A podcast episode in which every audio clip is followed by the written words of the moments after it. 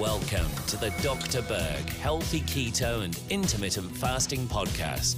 Now your host, the man taking your health to a whole new level, Dr. Eric Berg.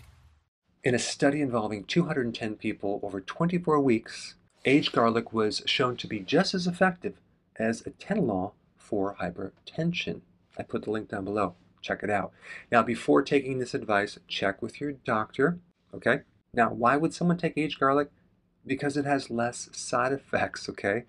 And it was found to be just as effective for hypertension. The problem with Atenolol, it has some side effects like blurred vision, cold hands, confusion, difficulty breathing, dizziness, excessive sweating, tightness in your chest, fatigue, and wheezing. Now, why would aged garlic work? Well, mainly they isolated it's effective due to this phytonutrient called allicin. Now, allicin has a lot of very cool effects, one being anti-cancer, but the other being anti-hypertensive. Okay, so it can decrease something called angiotensin II, which can help relax the blood vessels and reduce hypertension.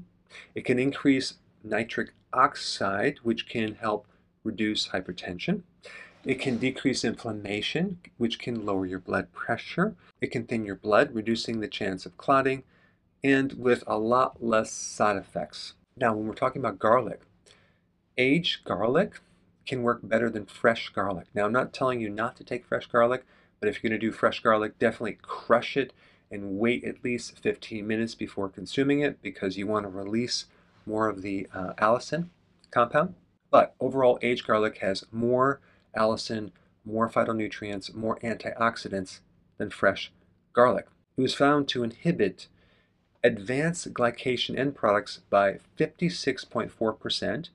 Compared to using fresh garlic, there's only a reduction of 33.5%. Now, what are these advanced glycation end products? Basically, there are these things that combine a sugar to a protein, and it makes the protein unavailable. And this protein that's unavailable to your body kind of clogs everything up. It's involved in a lot of chronic health problems when you're eating junk food and you're eating a lot of sugar. So garlic, especially aged garlic, has some pretty powerful anti-glycation effects.